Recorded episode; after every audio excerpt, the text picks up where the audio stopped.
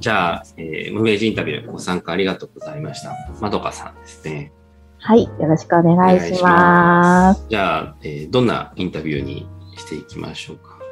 ねどんなインタビューにしていきましょうか。はい。はい。とっても楽しみにしておりましたが。はい。あ、そうですね。えっと、えー、なんか話したい、これだけを話したいこととかみたいのはあったりしますかね。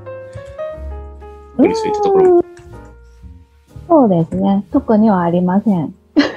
よし。えっと、では、えー、っと、はい。じゃあ、今何をされている方から、はい。お願いしていきます。はい、今、えー、っと、すごく簡単にまとめると、はい。愛を叫んでおります。なるほど。愛を叫んでいるというはい、はい、はい、わかりました。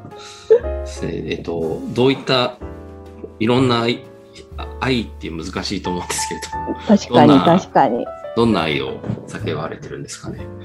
主軸は子供に対する愛を叫んでおります。あ、なるほど。はい。そうですね。ど、どういった、はい、もう、もうちょっと具体的になると、どういったことで。はい。お子さんに対する、はい。えっ、と、日々の活動として、はい、この4年間ほどは、はい、親に会えない子供と、はいはいはい、子供に会えない親を少しでも減らすような活動をしております。あ、なるほど。はい。活動って具体的にどういうふうな活動をされることなんですかねえっとね、わかりやすく言うと、はい、日本の親権制度の、はい。不備をお伝えして、はい、で困る方が少しでもなくなればいいなっていう活動です。そうですね。えっと、まあ、この放送というか、このインタビュー動画をどれどれぐらいの知識の方が見ていただけるかわかんないですけど、うん、あの離婚後のお話ってことでいいですかね、そうすると。そうですね、離婚後のお話、もしくは、もうこれ、あの、私、当事者なんですけど、はい、離婚だけにとどまらないような問題だっていうことに、当事者やってて気がつきまして、はいはい、で、最終的に愛を叫ぶということに至っております。なるほど。えっと、はい、そうですね。はい、これ、まあえーと、と離婚問題を扱ったインタビューっていうことにはなるんですけどもそうですよ、ね、そこにあの携わってない人が基本的に聞いてるっていうなるほどっていて、はい、当事者っていう言い方も実は特殊な言い方だと思うんですよね。はい、はい、自分もその離婚を経験されてるっていう意味になるんですけれども、はいえー、そうですね、その離婚後にその親権というもの親の権利だっていう親だよっていうふうなもの権利が片っぽにしかいかないんですよね。そうなんですよ日本はね。親、うん、まあ、夫婦2人っていうものに対して与えられてるんですよね、うんうん、婚姻状態とね。そうですねでそれが片っぽにしかいかなくなるんで、うんうん、えー、その後の取り決めによっては会えなかったりするというような状況が発生して、かつ親,はい、親でなかったことになるということですよね。血のつながりを無視して法律的な意味では親でなくなるっていうのが、そうです。に出くわしたっていうことですかね。出くわしたって。はい、そうです。うん、なので、私がさっき言った当事者の意味は、あの、離婚当事者というよりは、えっ、と、子供と分断されちゃった親子の当事者っていうなるほど。はい。は、まあ、ちょっと詳しく聞いても大丈夫ですかその具体的にど。ど、はい、どういう経緯でそうなってしまったのかまあ、別れた理由とか別にいいんですけ ど、はい、そこに関して。うん、はい。あの、えっ、ー、とね、どうだろう。あんまし難しい言葉は使わない方がいいだろうなとは思ってるんですが。難しかったらなんか質問するので大丈夫ですよ。いいですか、はいはい、あの、日本のこの離婚の問題の一つとして、はい、連れ去りっていうのがあるんですね。はい。子供の連れ去り。はい。で、これってあの、まあ簡単に言うと、ちょっと実家に帰らせていただきますみたいな感じで、例えばお母さんが子供を連れてお父さんの元を出て行っちゃう。っていう状況があるんですが、我が家の場合もそのような感じで、い私がちょっと先出て行っちゃったんです。なるほど。はい。で、その後、ああ、やっぱりと思って帰ってきて、はい。で、しばらくお父さんに子供たちが会ってなかったので、はい。えっ、と、子供たちをお父さんと過ごす時間を設けたんです。はい。はい。はい。そしたら今度、子供が帰ってこなくなっちゃって、まあ、どっちに帰るとか帰らないは、ちょっと言葉の使い方おかしいんですけど、はい。で、そのまま会えなくなってしまっている。え、まどかさんはじゃあ預けて、はい実家に帰ったってことですね、一人で。まあ、実家じゃないんですけどね、私の場合は。ああ、なるほど。えっと、一、はい人のところに帰ったと。そう。預けてね。そうはい。そうなんですよ。うんうんなるほど。それ何回かあったんじゃなくて、い一回、そのいはい。相手の方に預けたら。うんうん。うーん。そうです。で、この状態を、えっ、と、この、ここのって子供の子をね、この連れ去りっていう風に、えー故障はしてるんです。はい。でこれも海外的には誘拐なんです。はい。はい。でも私たちは割とその、なんだろう、片っぽの親が子供連れちゃ、連れて行ってしまって、はい。その後も片っぽの親に会わせないとかはい。っていうのは割とスタンダードなこととして、うなんだろう、認識してる人がおそらく多い。はい。だからこの行為を誘拐っていう風に認識してる日本人は割と少なくて、はい。で今これが世界中で問題になっているっていう状況になっております。はい。そうですね。その、連れ去りってあんまり使わないんで、でですよね。よくわかんなくて。で、誘拐っていうのは確かに強すぎて。ですよね。うんうん。そうなんですよね。え、はいこの場合、まどかさんは、はい。その、お相手の方に預けたわけですか、お子さんを。まあ、預け、そうですね。私からすると預けたですけど、向こうからすると返してもらったって思ってるかもですしね。ああ、そうか。そうなると、うん最終的に、親権はじゃあ、お相手の方に渡ってる状態。えっと、そうですね。今もう離婚をしたので、はい。はいはい。そういうことか夫夫が親権者になっちゃっています。はいはいはい。なるほどね。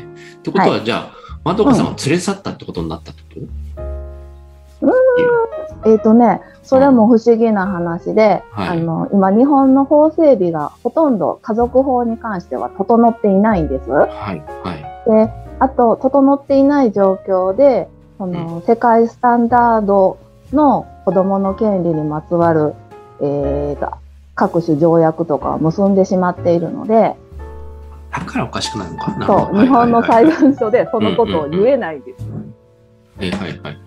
だから、私が連れ去ったとか、夫が連れ去ったとか、その辺の話は裁判所が関わると出てこないです。え、連れ去ったはいいんじゃないえっ、とねの、どういう言い方するの同行させたみたいな。なんてどういうことなんて言うんでしょうね。その連れ去るっていう概念自体が日本にないような状況で、それに即した罰則みたいなものも法律で今っちり整ってないんですよ。まあだからこういうことが起きてるんですけど。あーまあ、神経を持った人間が、その、子供と一緒に行動したってことで何の問題もないってことですよね。そしたら、そういうことしたら。あそうそうそうです。日本ではね。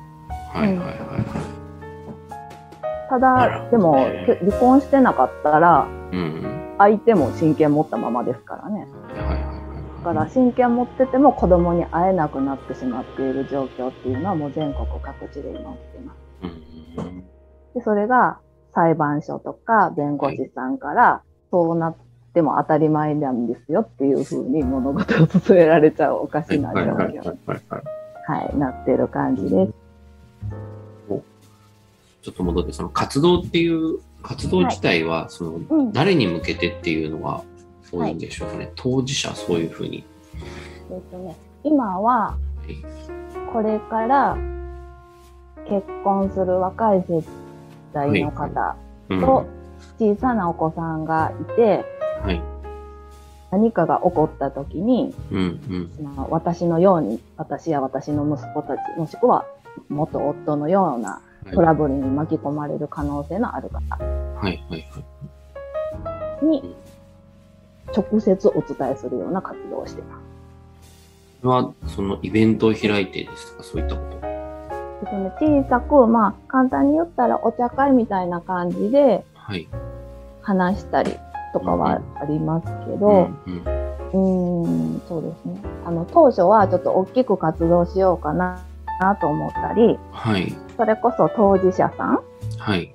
を、あのーのお手伝いをするような活動はでいはい歩いてたんうですんけうんど、うんうーん、なんだろうな。それより、あの、いろいろお話を聞いた結果、はいこ。れからどうするかはいの方に目を向ける方が私には合ってるなと思ったので、はい。はい。はいはい、ちょっと活動内容は変えた感じですね。ななので、最初は一応、あのー国会の院内集会はいはい。で記者会見させていただいたり、はい。で、それが元で、今、子育て改革のための共同親権プロジェクトというものの副代表は、まあ、させてはいただいてるんですけはど、はいい。はいはい。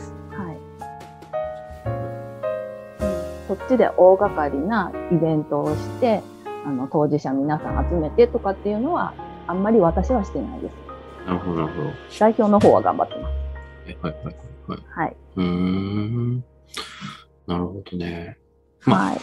今、その、うん。まあ、プライベートと、なんていうのかな、プライベートって言い方変だけど、その個人的な考え方と、その、うんうあん。の、法律を変えた方がいいんじゃないのかっていう問題って、まあ、うん。表裏一体であったりなかったりするような、まあ、一口では言えないと思うんですよね。人それぞれ違ってたりして。うん。本当に。えーまあ、ちょっと先にちょっと表向きなことというか、はい。やられてることをちょっと確認したかったっていうところだったんですよね。うんういやん。今その大きい動きというかそういうふうはない活動っていうよりかもう個人的な動きっていうのが大きいってことですかねウェイトとしては。そうですうね。ーんあのー、はいはい。なんでしょう。そうそうじゃあそっちの個人的な部分で言うとこういうことをするようになったというか、どんな感じなんですかねそのもう個人的な方はもう本当にその私の両手の範囲届く範囲でもうそれこそ個人個人にお話しすして伝えていくという活動になりま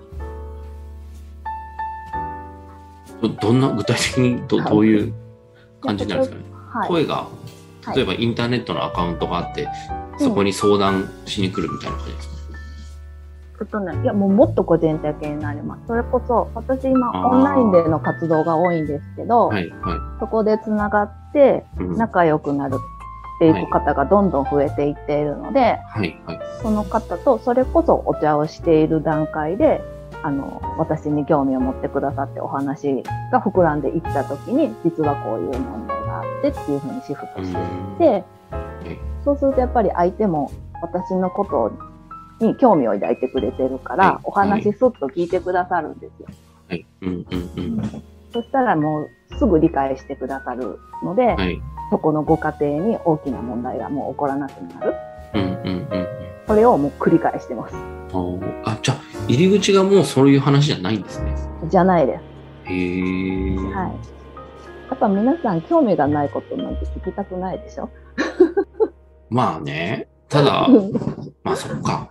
まあ、そういうことか。ん結局年齢とか、子供がいるとか、そういうのだと、まあそう、そういうのに近しい人が集まってくるというか、普通に友達になりやすいってことなんですかね。うん、そうですね。なるほどなるほど。うんうん。でもまあそこから輪がどんどん広がっていくので、はい。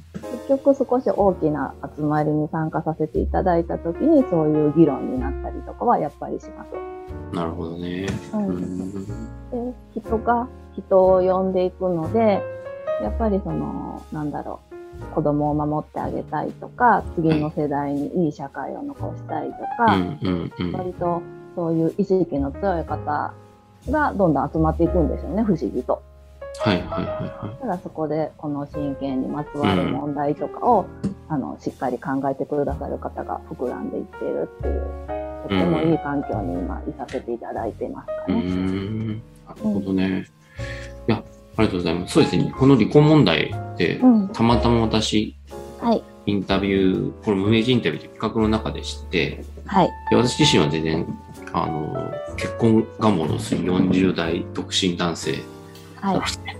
興味は正直あんまりないうんうん。うん問題自体が。たはだい、そこに携わる人は、その、いわゆるこう法制度、その国のシステムをおかしいから変えたいっていう人たちもいるし、で、そのきっかけがたたまたま個人的にそういうふうに、えー当事者になってしまったので、しそれを知ってあの変えたいって思った人うん。だったりとか、あとか変えるのはもちろんあるんだけども、基本的に自分の問題を解決したい方っうんうん。ていうのは、まあ、いろいろな関係性があるんですね、当然ね。はい。まあ、そういうのも含めてお話いろいろ聞けたらなと思ってこの活動をちょっとはい。離婚テーマとか強めたんですけどうなるん。ほど素ね晴らしいやいや好奇心だけでなんい。いでやいや、好奇心は最高じゃないですああありがとうございます、か。はい。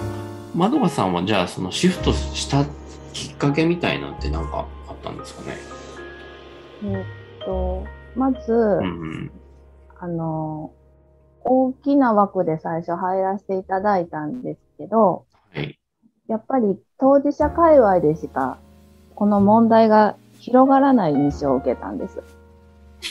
私もそう思いますねそうなりがちです今はいそうなまあの、この神経問題に限らず、ほとんどいろんな社会問題に通ずる話かなとは思うんですけど、はいでも、もうその大きく変えようと思った時には、やっぱり当事者以外の方にも届けないことには、きっと変わらない。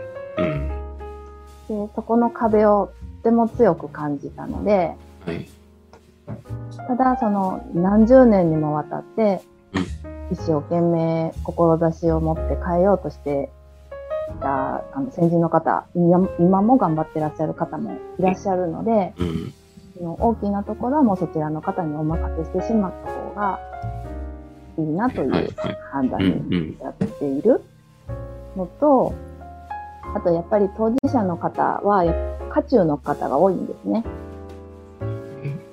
なので、その、なんて言うんでしょうね。うーん、ちょっと言葉が悪いかもですけど、うんうんそのネガティブな感情がやっぱりすごく渦巻いている。はいそれはごめんなさい係争中とかっていうんですかあまそうだです離ね婚が成立してないような状態。はい、離婚が成立。まあ、その離婚自体もものすごい大きな、うん、ストレスを抱えることなんですが、シンプルにね、はい、シンプルに。いいきっかけがね、破綻したって、別に破綻しない場合もあるんですけどね。あるんですけどね。うん。ただ本当にものすごく大きなストレスを抱える上に、その子供に会えないっていうはい。状況っていうのは、もうそれこそ命を落とす人がいるくらいの、まあ、精神状態になるわけですね。はい。まあそういう方がぶわっと集まっている環境うん。っていうのは、あのある意味、なんだろう、ネガティブ感情って人の共感を巻き込みやすいですけど、その分、この、なんていうのかな、マイナスの方に引っ張られてしまうというか、まあそう、なるほどね。ありがとうございます。はい。なんとも言い難いんですけど、あの、お気持ちはすごいわかるのでね、私も。はい、はい、はい。私はその、これまでをどうするかよりは、うん、うん。この先をどうしていくか、はい、はい。はい、起こった過去に対してうん何を今からできるのかっていうのを考える方が好きなので、はい。はい。なので私が生きるスペースとしては、こちらではなく、今のような場所かなって思って、はい。シフトしてはい。ないるっております。ほどうん。すぐ、まあ、その、うんこの問題一つじゃないですけど、はい。そういうところに入って沼にはまる方もいらっしゃるわけで、そうな人んですとしてそのまどかさんがそこで方向転換できたのってすごいなとあですけどーありがとうございます。それはこれ離婚問題関係なくすぐ方向転換みたいなのしたんですかどれぐらい参加されてみたいな感じだったんですかね、うんい、やいや、もう参加はほとんどしなかったです。ああまあなるほどうん。その主要な方とお話はさせていただいて、はいまあその情報収集はやっぱ必要なのでう、んうんいろんな情報をいただいて、うんで、当事者のうん方の活活動をこうただ傍観拝見させていただいてうーんと考えることがあり私なりにね。はうい。んそうですね。で、その間に、その、私も、ある意味、子育てが終わっちゃった状況になってるので、はい。時間に余裕ができたわけうです。んうんうんなので、その、人の輪がものすごく広がったんです。いろんな方と出会う機会がどんどん増えなるてほ、ど。はい。なので価値観が爆発的にこの、特にコロナ禍に入ってから増えました。はい。か価値観が増えた。価値観が増えた。あいろんな方と出会う機会にようんうんっうんうて、んやっぱ、そのね、出会った人の頭の数だけはい。価値をいただいたっていう感じで、うんはい。どどんな、はいその、どんな人と知り合ったんですかえっとね、あの、キングコングの西野昭弘さんご存知ですかはい。はい。彼、あの、オンラインサロンをやっていて、はい。西野昭弘エンタメ研究所っていうのに私入ったんですよ、ぴょこんと。はい。はい。はい。で、それは、その、西野昭弘さんが発信してらっしゃった、あの、文章はい。とか YouTube の講演会に痛く感銘を受けて、はいで入ってみるとあのそれなりに自分で情報収集しようとか目の前の当たり前が当たり前じゃないんだっていう方がうんうんうんとてもたくさん集まってらっしゃってなるほどね。はいははいいはいはで、まあ、そこから外して他のいろんな方のサロンに入ってらっしい。ゃるはい方ともまあつながったりもできるので、はい。はい、とにかくびっくりするぐらいの脳みそと出会わせていただいております。なるほどね。わかりましたわかりました。はい。えーとありその離婚されたとか、そういうの状況って、まだこさん、いつだったんですかえっとね、離婚が正式に決まったのはこの2月です。あ、なるほど。はいはでい。も裁判所の係争は2017年の12月からはい。そのこの間の2月まで、おおむね4年間。えはいはいはい。ああはー。並走してたんですね。はいはい、そうなんです。うーん。あのー裁判所で離婚はするもんじゃないですよ、今だと。そうですね。はあでも、ほとんどの日本人が、あの、えっとね、90%ぐらいは協議離婚って言って、裁判所使わずはいはいに皆さん離婚されるんです。い。うん。なので、そ聞のき裁ました判、ははいい、うん裁判所とか弁護士さんにまつわるトラブルっていうのは、仕込まれる方は残り1%程度ではあるんですけど、はいはい。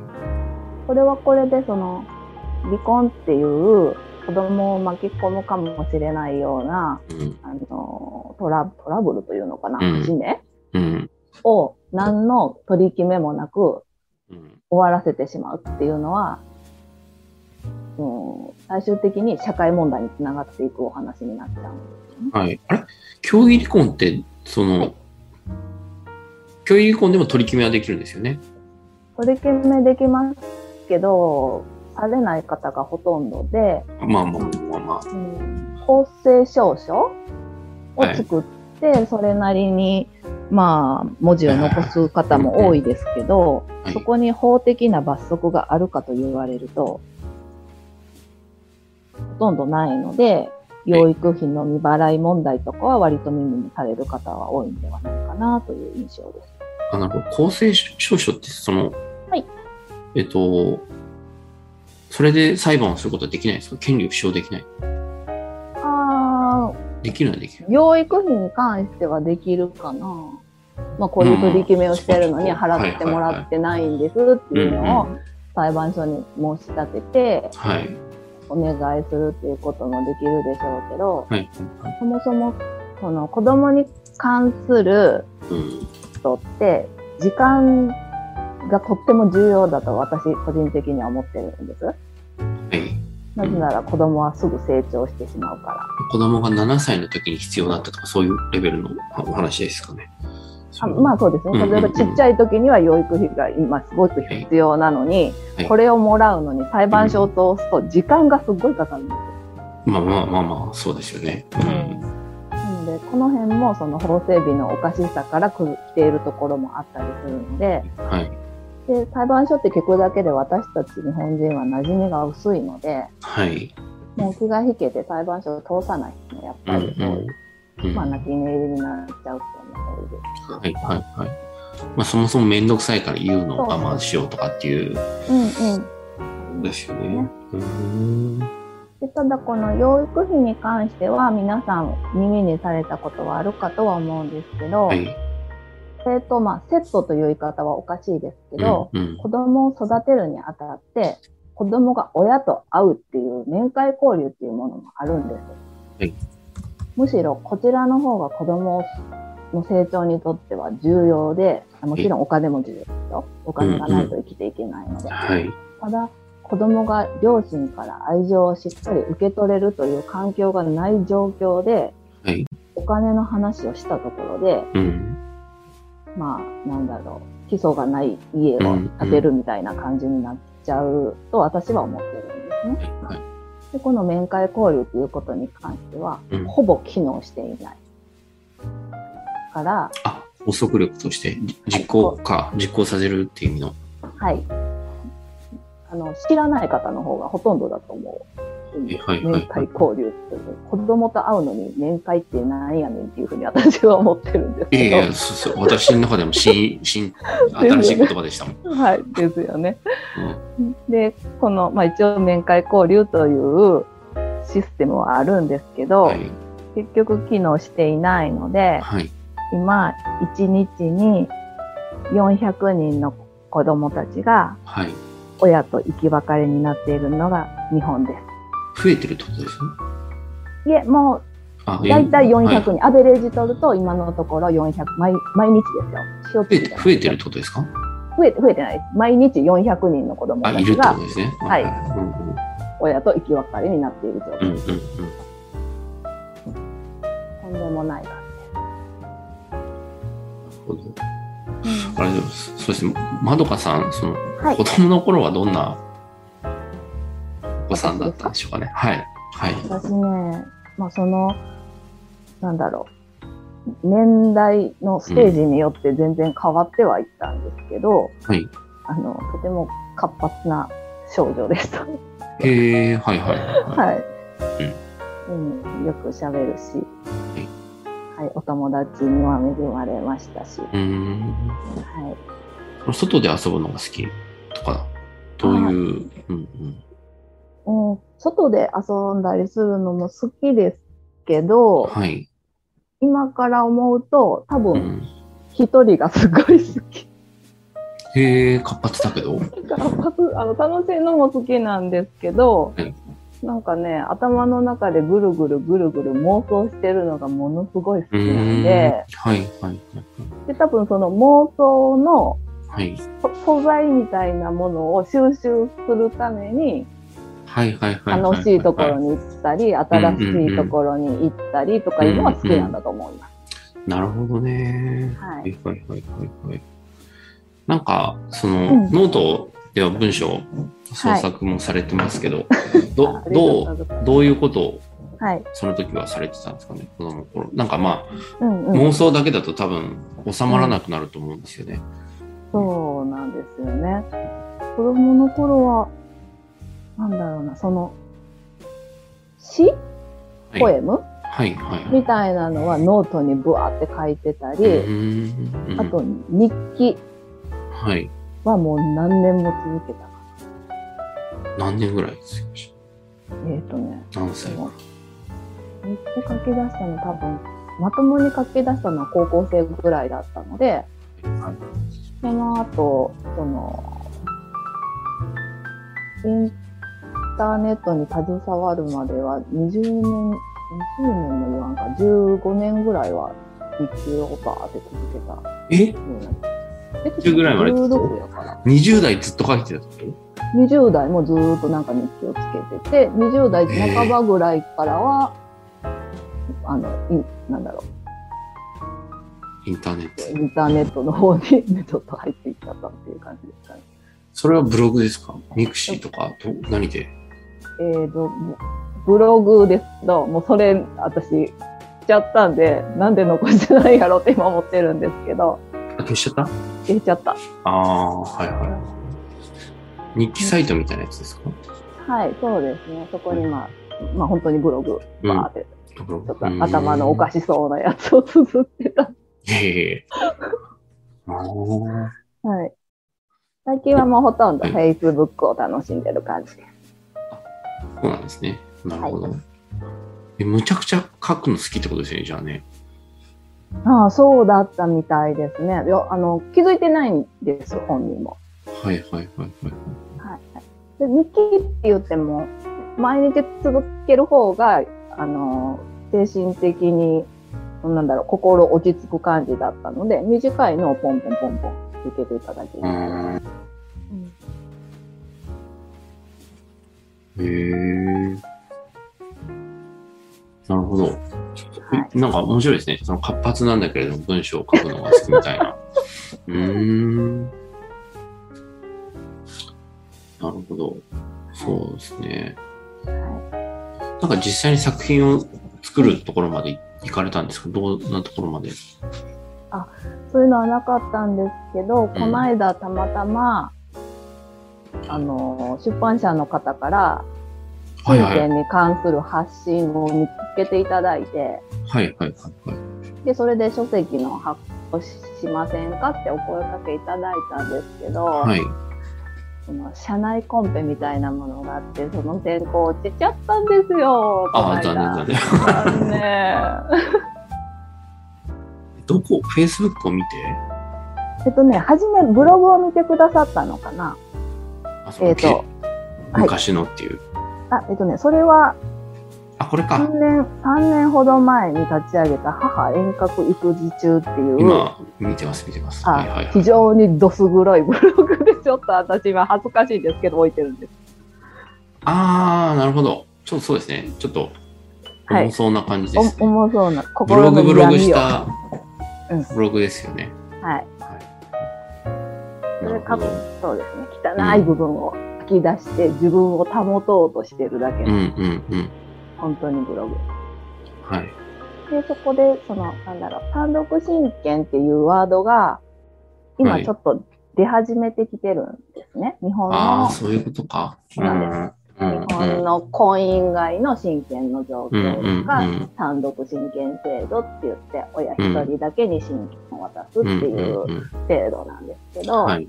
書籍もいくつか、その、連れ去りの誘拐にフォーカスしたようなものが出始めてて、ないですよね、でもね、全然。う。うんん、そうなんですうよん。で、そこで、その、若い編集者さうんが、ん。まあね、書籍を使ってらっしゃるから、そういうの敏感なんですよね。うん。見つけてくださって、で、変な話、その、女性当事者さん少ないんですよね。子供に会えなくなっちゃってる。そうなんですか。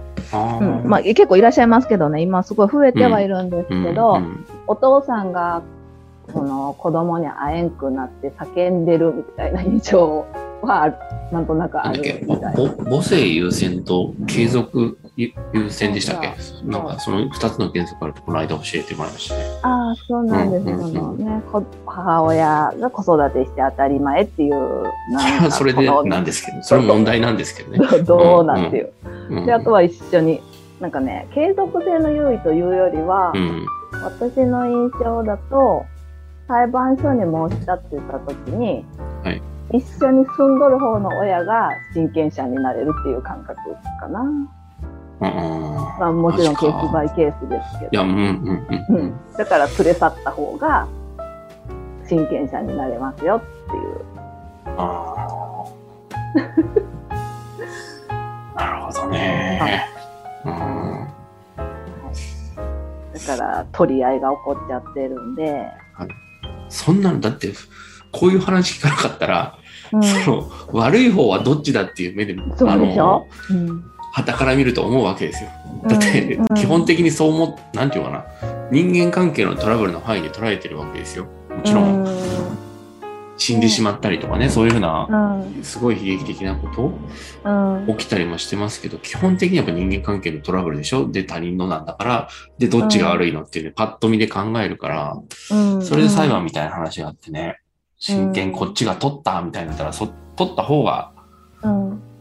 何取れなかった方が悪か悪いことしたんでしょみたいな思うんで、ね思っちゃう。もう、だからそもそもその親を一人にしてしまうってシステムは、なんだろう。例えば、社うんうんうん一般的に見ると、私が被害者みたいにして思われること多いんですけど、うんそうじゃないんですよ。うんその、全員、家族全員がうんうん単独親権制度によって被害者になってしまう。うん誰も幸せにならないし、うん特に子供ね。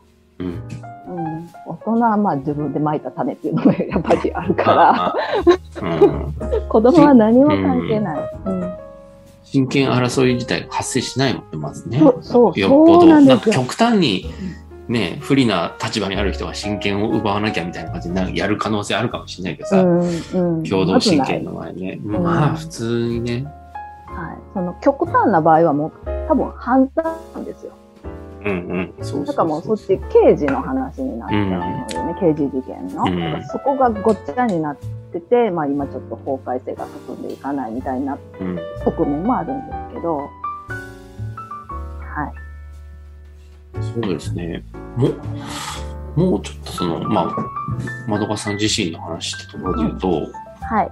その、まあ、このブログをしっかり書かれてるっていうところもあありますし、その、割と冷静に関わってられるなというふうにおお話をお伺いしているんですよね。はいそうむ昔からそういうふうなところがあったんですか どういうごめんなさい変な質問の仕方だけどうわ あー感どまあうだ感ろ情う。的になってるのもすると思うんですけどそのはいもえっ、と、う法律改正とかにドーンと入って活動するみたいなはい。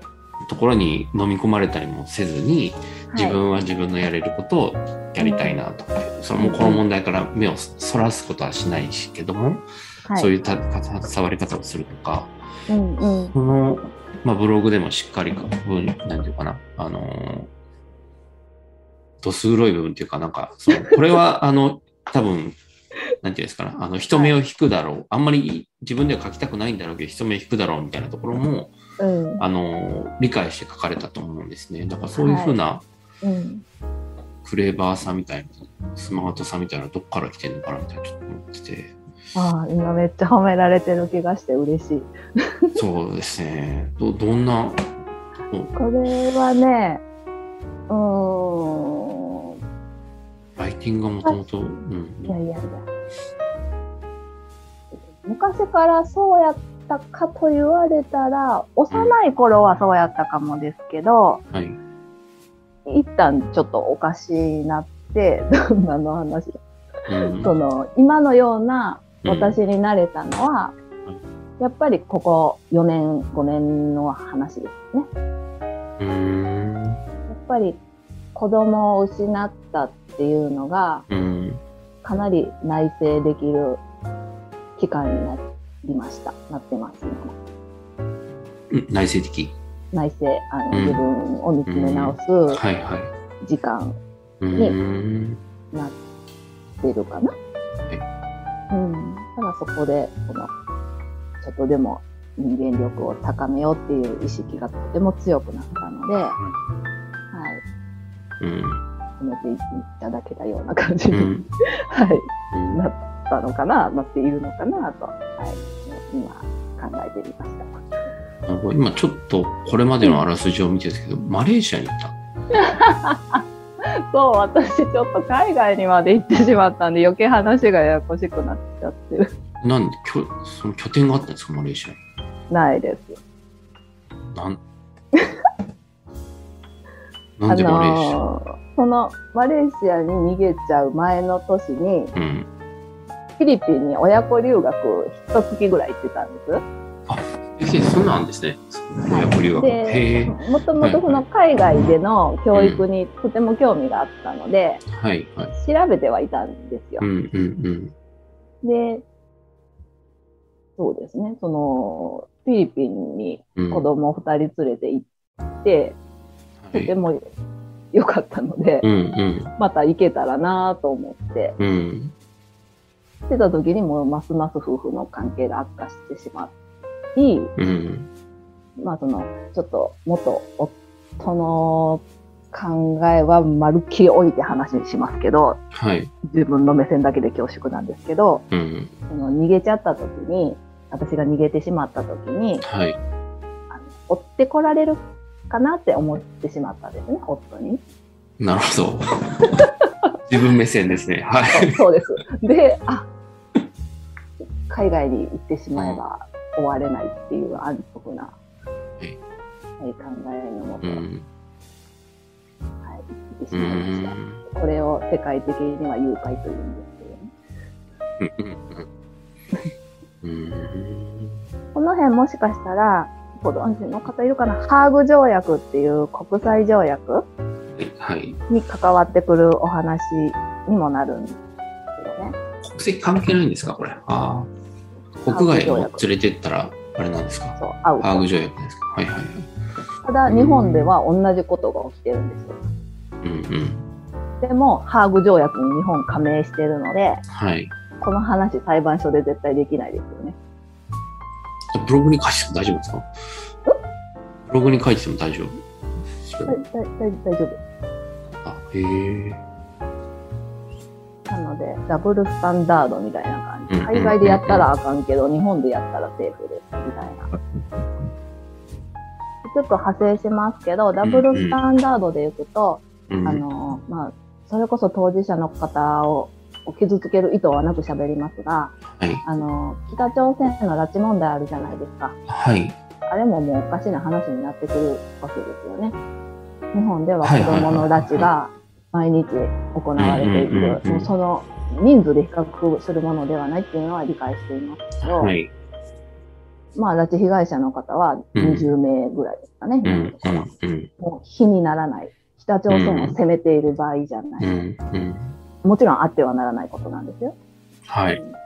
でもそれを世界的に訴えている日本が国内では親子、子供の拉致をうんそのさも当たり前かのようにしてうん。受け入れているっていなるうほどね。ダブルスタンダードはこれはもう世界うからん揶揄はされちゃってうますんようね。ん。うん。なるほどね。いや、でも、なんか、すごいと思いましたね。そういう、あの、個人の問題と社会の問題と、どうしても、その、みんな、ね、平等に幸せに暮らすっていう、難しい、うん難し難しいに決まってるんですよ、こんなの。そんなわけい。ないじゃないですか。 誰も、みんな同じ人がいないってわかはっきり言えるんですよ。インタビューを160人ぐらいやってて。やそうっぱです違ようんね。だねって思うね。うこんうんうん。に似てる部分と、うんやっぱね、なまあ、こういう、この本読んだらこういう考え方みんななるよねとかね。まあうんうんうん。そういうふうなのはやっぱありますよ。なんかうんうんただ、それでもやっぱみんな当然ながら違うんですよね。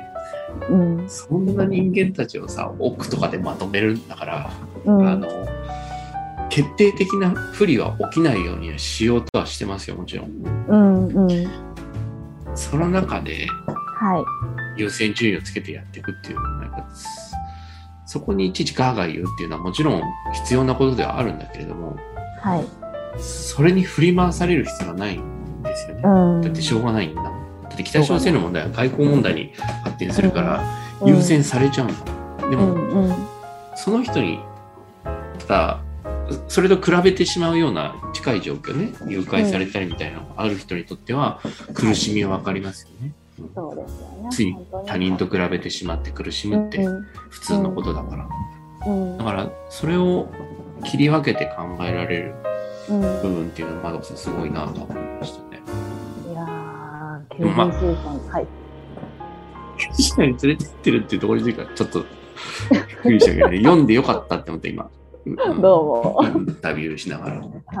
なるほどねそこ皆さん、ツッコミポイントなんで、うんよく突っ込まれます。なるほどええねまあでもこういう激しさがやっぱりあって、で、そのまあ落ち着いてったわけですねじゃあその裁判を続けていく中でね。そうですね。うん。ありがとうございます。そうですね。残りがはい15分ぐらいになってきまして、半ぐらい。未はい、来に対し未て来。はい。どういうふうに、まあ、精神的なことでもいいし、物理的にこうなっていきたい。その、ちょっと、あ愛を叫ぶところからちょっと外れちゃってしまったんですけど、 はい。どうやって叫んでいきたいかとか、はい。ううん。ん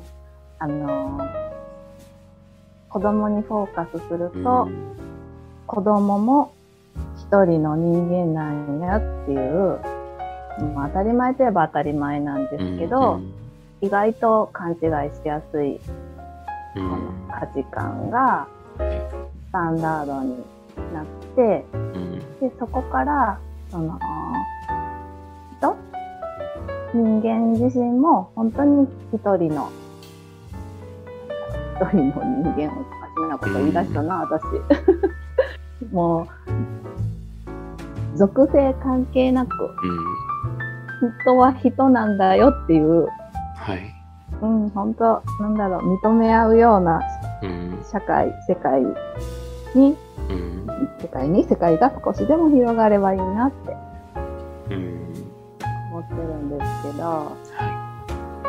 そんな大きい世界を想像できるわけもないのでうん自分の手の届く範囲手がつなげる範囲の仲間うんが幸せになってくれるような、はいはい、人間性を磨きたいと思っています結局自分です。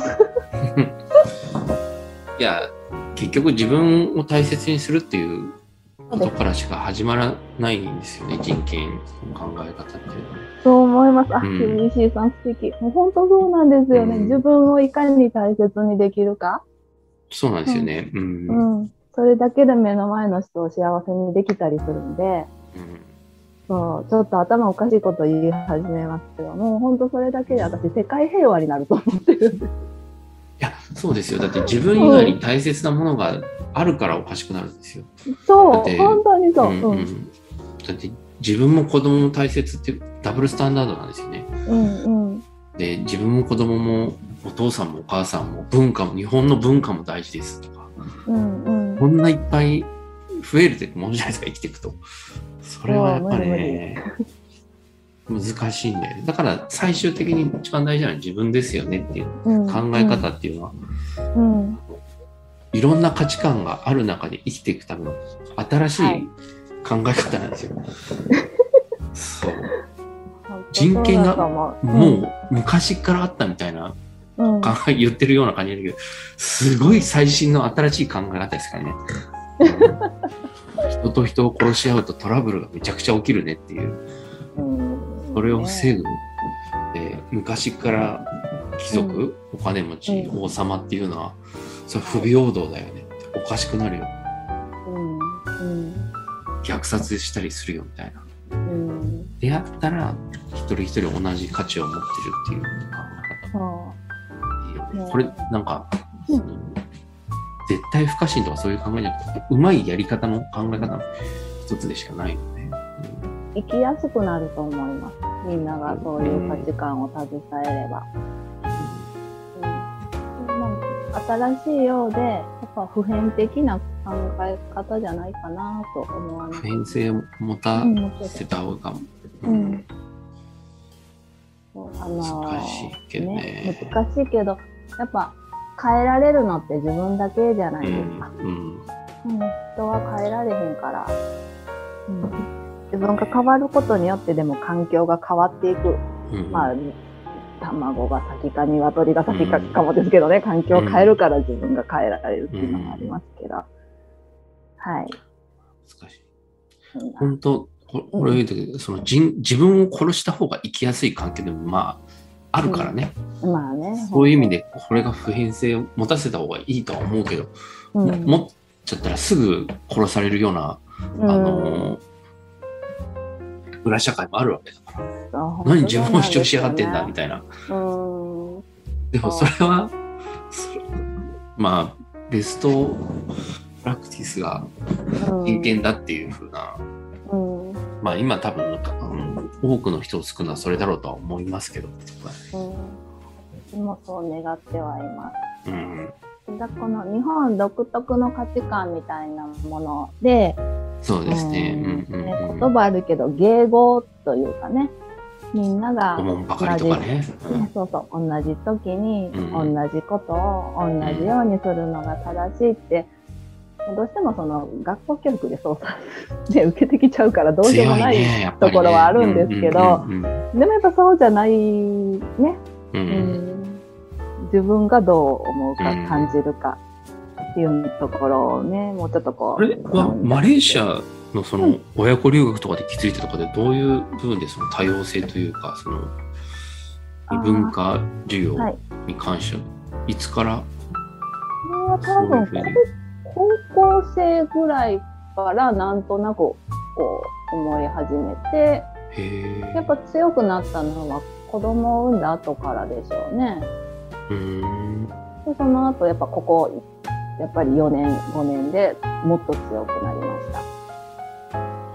ああまあいろんな人と話をするそうこそうとにですよってってことねはいやっぱりね、その、なんだろう、うんコアな家族のところでう言うん親子の神経にまつわる問題ももちろんそうですし、はいはいあと認知症の問題とかにもあ専ーうん門うん的な方からお話を受けることもあったうんり、うんうんで、では LGBTQ はいはいの当事者さんうんうんうんと出会う機会があったりとか、うんうんうんしかもその問題って一個バラバラみたいにして見えるんですけどね、一個ずつ。はいはいでもやっぱし根本的なところは人をどう人として見ているか、接しているかそうですねに、うんゆきつくん、うんうんここは私、ゆきつくんですよって言い切りたい。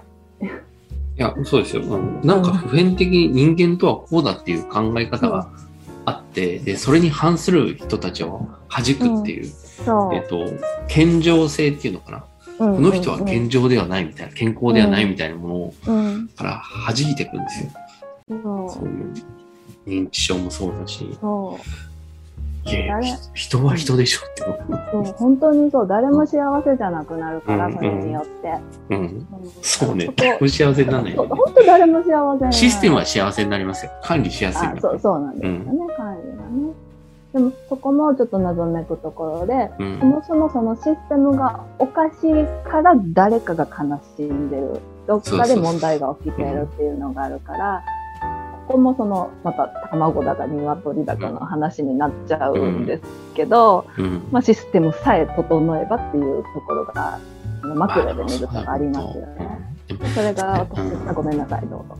あおいや単純にそのトイレが最近、うんう女性は赤男性は青っていうルールがこおー壊れてきてしま ってサインが読みづらくなってきてるね、ああ、うんうん、はい。だってそれはさシステムが対応してるんだけどさじゃあちょちょっともうちょっと分かりやすいサイン考えてよって思うんでね、 そういうとこでもろですか。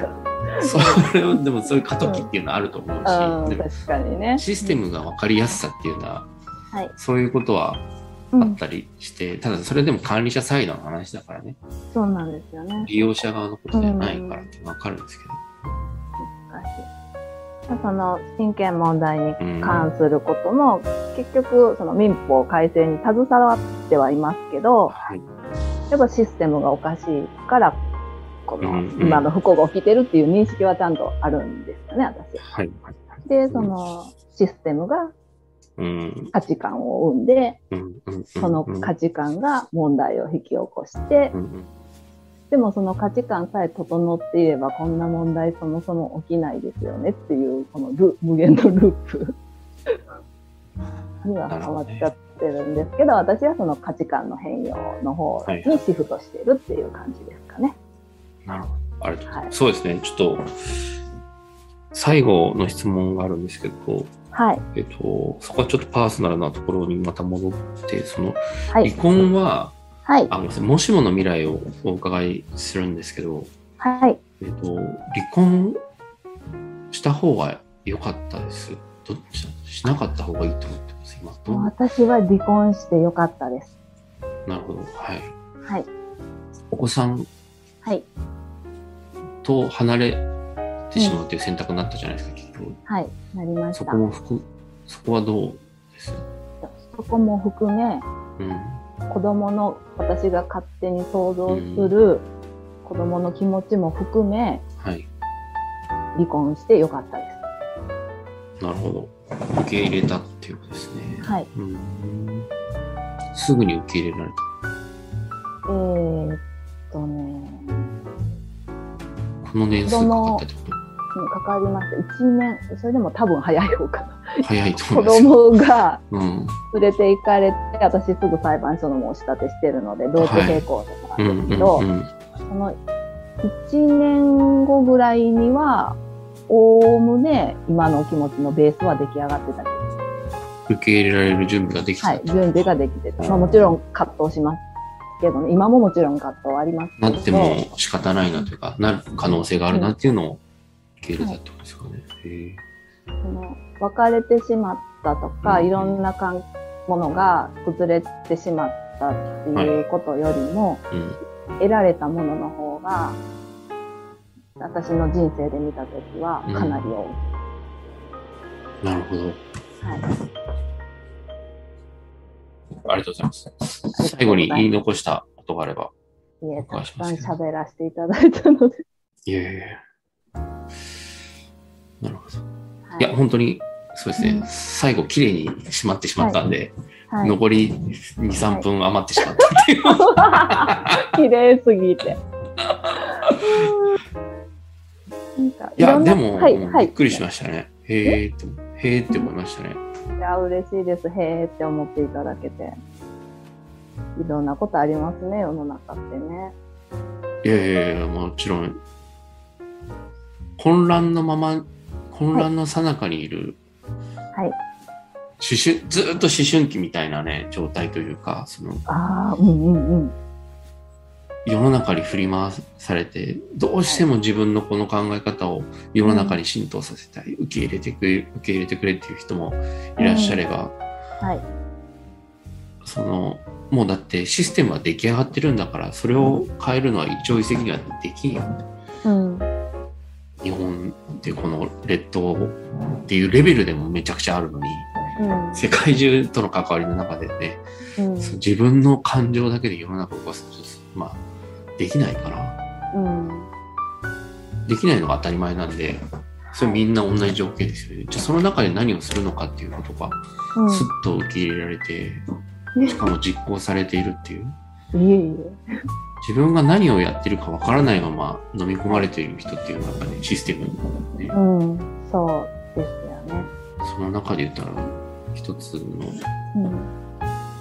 あの素晴らしい人格の典型を見たみたいなところがあってちょっとありがとうございました。面白いや、かっもたうですね。褒めてもらってばっかりですごい幸せです、 私。 ユーミン全然さんこれ、あの、褒めるインタビューではないんですけども。いえいえ。そういう意味ではテーマインタビューっていうのはちょっと面白いですね、一つ。うん同じ問題に対して、うん、はい。どう立ち向かおうかみたいな。うんうんう。うんん、ね、とても素晴らしい取り組みをずっと続けてらっしゃるなと思って、ノート拝見して感銘受けたんです。あれです。まだ1年半ぐらいですけどね。ああ、素晴らしいです。そもそもなんかしようって思う人自体がやっぱ少ないと思うんですよね、日本って。